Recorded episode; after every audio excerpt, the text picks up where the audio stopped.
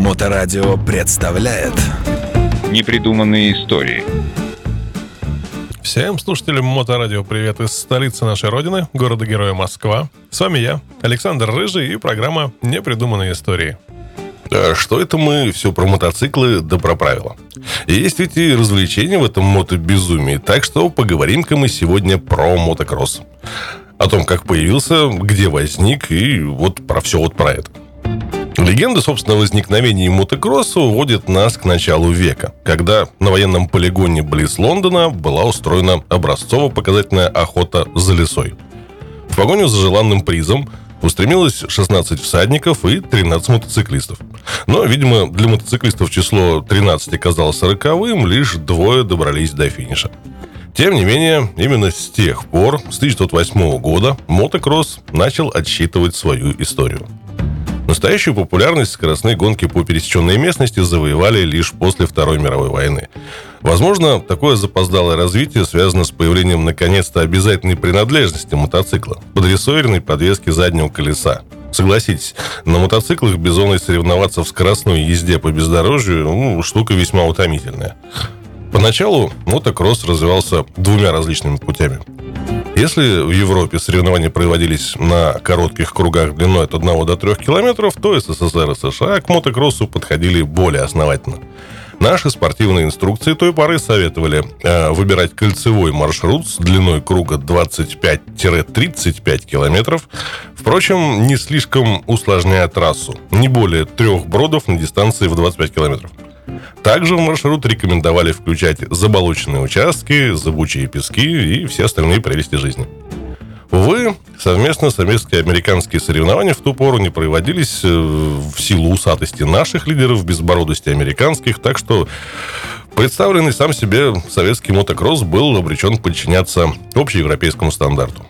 Американцы тоже восприняли мотокросс по-европейски, но при этом не стали отказываться от своих традиций. До сих пор у них очень популярны мотокроссы чрезвычайной длины.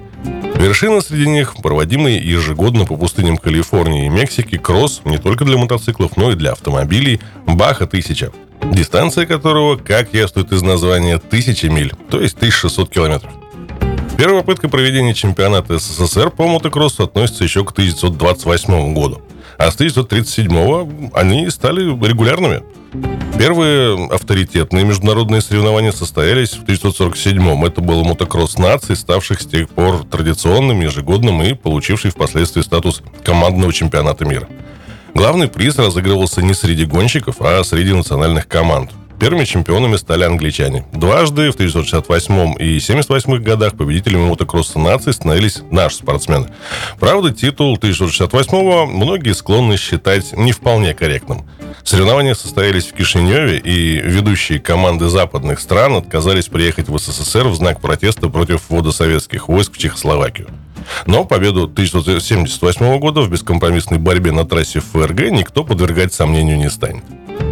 Личные международные первенства по мотокроссу тоже имеют древнюю историю. В 1952 году был проведен первый чемпионат Европы, состоявший из нескольких гонок больших призов различных стран. В 1958 году был также впервые проведен розыгрыш Европейского кубка в классе 250 кубических сантиметров. Вскоре соревнования повысили свой статус. С 1957 года проводится чемпионат мира в классе 500 кубиков, а с 62 в классе 250 кубиков.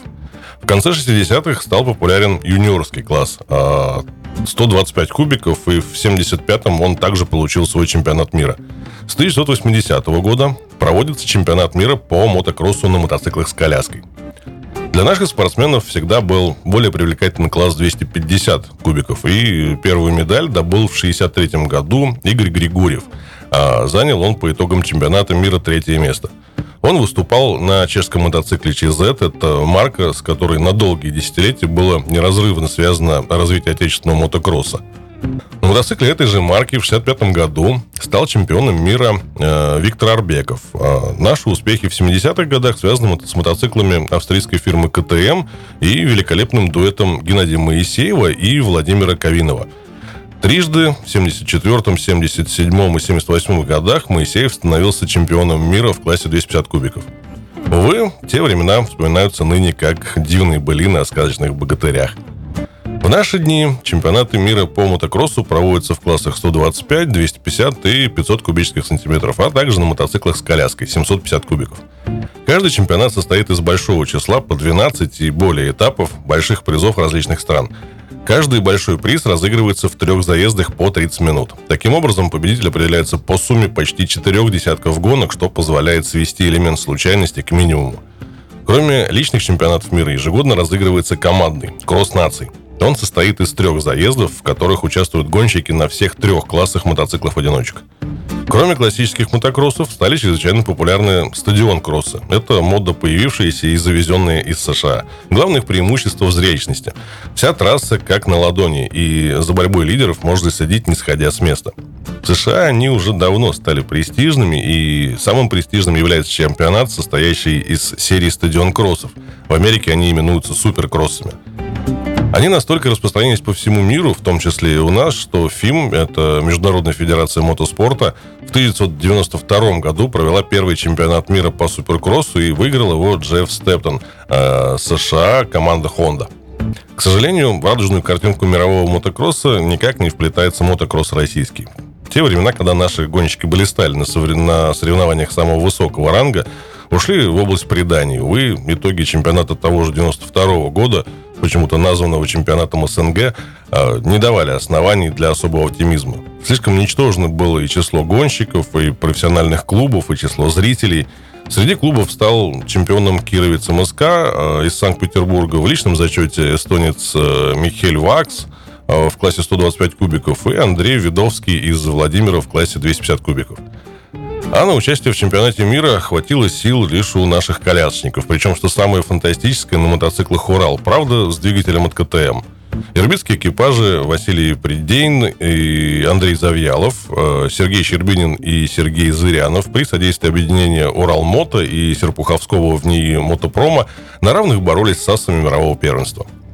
Такова история мотокросса у нас и за рубежом. Напоследок несколько слов о кроссовых мотоциклах – среди одиночек лучшими считались машины японской четверки Honda, Yamaha, Suzuki и Kawasaki. Наравне с ними а, дерзает выступать в чемпионатах мира лишь австрийская фирма КТМ, вполне на уровне итальянской Husqvarna. Основа мотоциклов – это одноцилиндровый двухтактный двигатель с жидкостным охлаждением, лепестковыми клапанами на впуске и системой регулирования выпуска – Мощность, особенно в старших классах, близка к пределу, а, который еще можно использовать на кроссовой трассе. Так что усилия конструкторов направлены не на форсирование двигателя, а на повышение мощности в диапазонах низких и средних оборотов. Рама машины обычно собрана из труб из хромолибденовой стали с элементами легкого сплава. Подвески колес отличаются очень большими ходами, а свыше 300 мм. Передняя телескопическая вилка перевернутого типа. Задняя подвеска прогрессивная с центральным мономортизатором. Колеса с обычными проволочными спицами, оснащенные дисковыми тормозами с гидроприводом. В старшем классе, как уже упоминали, допускаются использование четырехтактных 600-кубовых двигателей. Они имеют один цилиндр, верхний распределительный вал, четырехклапанную головку цилиндра и жидкостное охлаждение. Ходовая часть такая же, как и у двухтактных машин.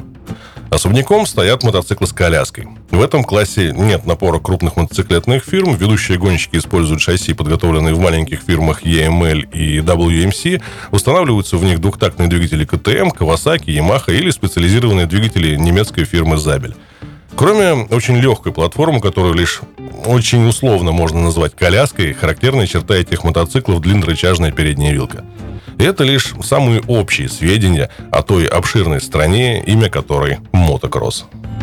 Что ж, на сегодня это все. Традиционно напоминаю, что этот и предыдущие выпуски вы можете послушать в архиве радиостанции в любое удобное для вас время. А с вами были непридуманные истории, Александр Рыжий и Мотоклуб Хост. До встречи через неделю. Непридуманные истории. На Моторадио.